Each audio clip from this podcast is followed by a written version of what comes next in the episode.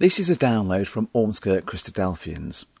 Our downloads are normally of our Sunday afternoon talks, but following government restrictions due to the COVID 19 outbreak, we've had to temporarily close the doors of our hall on Moorgate. However, we still hope to offer a weekly Bible talk. A video version of this talk, with on screen quotations, can be found on our website and our YouTube channel. We hope you enjoy the talk. This is a talk entitled What the Bible Tells Us About the Future of World Peace by David Nichols. All passengers are quoted from the English Standard Version. Graven into a wall near the United Nations, the UN headquarters building in New York, America, is a quotation from Isaiah chapter 2 and verse 4. They shall beat their swords into plowshares and their spears into pruning hooks. Nation shall not lift up sword against nation, neither shall they learn war any more. Outside the UN building is a visual display of this quotation. It's a statue of a man beating a sword with a hammer to make it into a ploughshare. The United Nations organization was founded after the Second World War with four main purposes to maintain international peace and security, to develop friendly relations among nations, to achieve international cooperation, to be a centre for harmonising the actions of nations. These are commendable purposes if only they could be achieved. Sadly, out of the 196 countries that form the nations of the world, only 11 countries are not involved in armed conflict. Human efforts are failing to achieve world peace. So, is the situation hopeless? Is this world doomed to be in a constant state of war and conflict?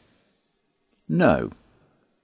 In Psalm 46, verses 9 to 10, we see that God promises and has the power and intention to bring permanent peace to this world. He makes wars cease to the end of the earth. He breaks the bow and shatters the spear. He burns the chariots with fire. Be still and know that I am God. I will be exalted among the nations. I will be exalted in the earth. Happily, the Bible presents a positive future of world peace. That quotation from Isaiah 2 and verse 4 on the wall near the UN building starts halfway through the verse. The words left out from the first half describe someone who will achieve world peace. It's a reference to God's Son, the Lord Jesus Christ. He shall judge between the nations and shall decide disputes for many peoples. The Bible says that God will send his Son back to this earth to take control of all the governments of this world, replacing them with the kingdom of God. Long before Jesus was born, God's purpose with his Son was prophesied in Isaiah chapter 9, verses 6 to 7. For to us a child is born, to us a son is given and the government shall be upon his shoulder, and his name shall be called Wonderful Counselor, Mighty God, Everlasting Father, Prince of Peace. Of the increase of his government and of the peace will be no end. On the throne of David and over the kingdom, to establish it and to uphold it with justice and with righteousness, from this time forth and for evermore. The zeal of the Lord of hosts will do this. When the time came in human history for the birth of Jesus, an angel appeared to the shepherds watching over the sheep on the hills near Bethlehem to announce the event.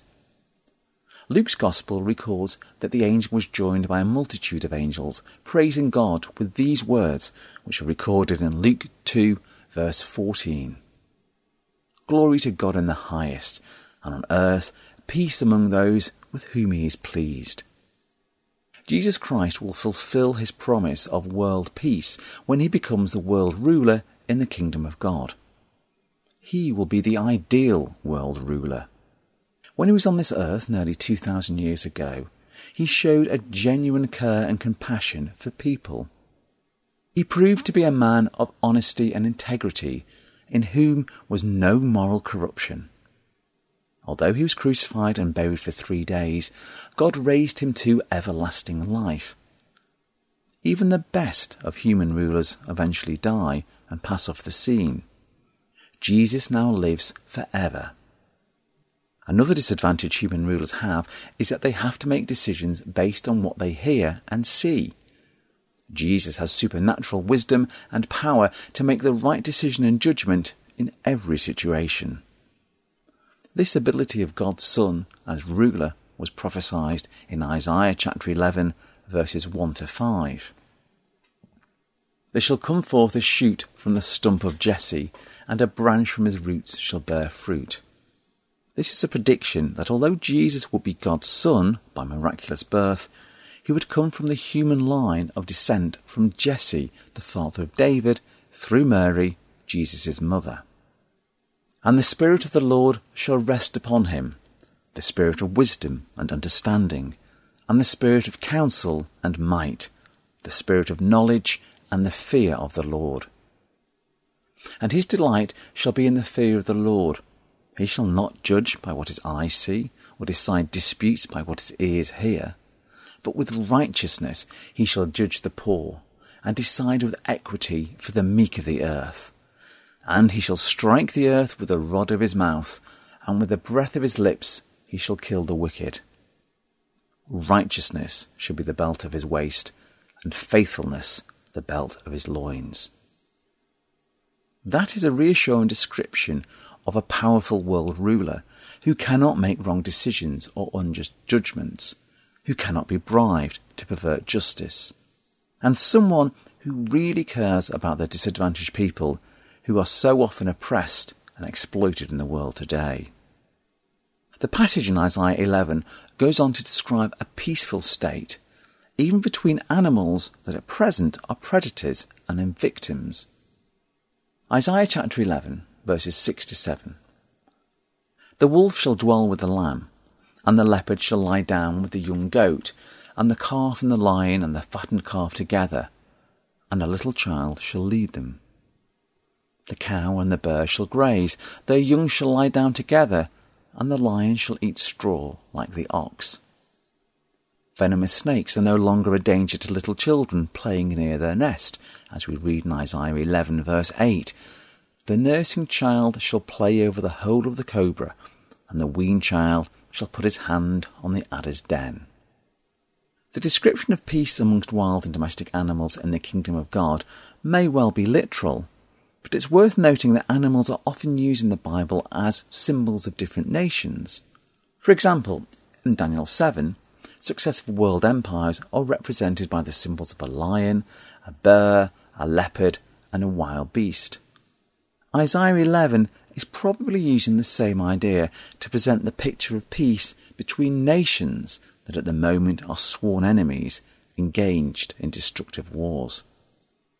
Interestingly, the symbol of a snake or serpent takes us all the way back to Genesis chapter 3 and verse 15, when the literal snake that deceived Eve in the garden becomes a symbol of the power of sin. The prophecy in Isaiah 11 indicates that under the righteous rule of the Lord Jesus Christ, the power of sin will be under control in the kingdom of God and will ultimately be removed altogether. The picture of universal peace is summed up in Isaiah 11 and verse 9. They shall not hurt or destroy in all my holy mountain, for the earth shall be full of the knowledge of the Lord as the waters cover the sea. Another description of what the rule of Christ will be like is found in Isaiah 32 and verse 1. Behold, a king will reign in righteousness, and princes will rule in justice. The king, of course, is the Lord Jesus Christ. But who are the princes that will rule with him? The answer is contained in the promise that Jesus gives to faithful believers in Revelation 3 and verse 21. The one who conquers I will grant him to sit with me on my throne, as I also conquered and sat down with my Father on his throne. It's an exciting and wonderful prospect that we could be one of Jesus' helpers working under his direction to teach people the knowledge of God and his ways. The United Nations peacekeeping force employs soldiers in blue helmets and carrying guns to try and achieve peace among the nations. The Bible shows that there is a better and more effective way. Those who have faithfully followed the teachings and example of the Lord Jesus Christ in their mortal lives will be given eternal life in the kingdom of God and able to educate people in the power of God's word with no need of guns or force. Isaiah chapter 32, verses 16 to 18, describes the result of that work of Christ's followers in the kingdom age. Then justice will dwell in the wilderness, and righteousness abide in the fruitful field. And the effect of righteousness will be peace, and the rest of righteousness, quietness, and trust forever. My people will abide in a peaceful habitation, in secure dwellings, and in quiet resting places. An important principle is brought out in these verses. Real and lasting peace is in effect or result of righteousness. In other words, righteousness, the knowledge and practice of God's ways and standards, must be established first. When the righteous and just rule of the Lord Jesus Christ is seen at work in the earth, people will be motivated to learn the right ways of God. In Isaiah chapter 2, verse 3, we read, Many people shall come and say, Come, let us go up to the mountain of the Lord, to the house of the God of Jacob, that he may teach us his ways, and that we may walk in his paths. For out of Zion shall go forth the law, and the word of the Lord from Jerusalem. Another encouraging picture of the future rule of Christ on earth is found in Psalm 72. It's an inspired prayer of David asking for God's blessing on his son Solomon, who would soon take over the rule of Israel from his father. Give the king your justice, O God, and your righteousness to the royal son. May he judge your people with righteousness, and your poor with justice. Let the mountains bear prosperity for the people, and the hills in righteousness. May he defend the cause of the poor of the people, give deliverance to the children of the needy, and crush the oppressor. In his days may the righteous flourish, and the peace abound till the moon be no more. For most of Solomon's reign, Israel did enjoy peace. But David would know that the psalm would only apply in part to his son Solomon, and that ultimately it was a description of the rule of God's Son, the royal Son, over all the earth. May he have dominion from sea to sea, and from the river to the ends of the earth. May all kings fall down before him, all nations serve him. As we saw in Isaiah 11, we are given another insight into the compassionate and caring character of Jesus the King. In Psalm 72, verses 12 to 14, we read, For he delivers the needy when he calls, the poor and him who has no helper. He has pity on the weak and the needy, and saves the lives of the needy. From oppression and violence he redeems their life, and precious is their blood in his sight. This is quite a contrast to some of the past and present world leaders who have promoted war and oppression for their own benefit and cared little for the suffering of the people of their countries. As we contemplate these descriptions of future world peace that God has promised and will fulfill through his Son, we might be moved to echo the words of David as he concludes his prayer in Psalm 72 in verses 17 to 19. May his name endure forever, his fame continue as long as the sun. May people be blessed in him. All nations call him blessed. Blessed be the Lord, the God of Israel, who alone does wondrous things. Blessed be his glorious name for ever. May the whole earth be filled with his glory. Amen and Amen. We hope you enjoyed that talk. For more downloads, videos, information about what we believe, and details of our meeting times, go to our website, ormskirkchristadelphians.org.uk.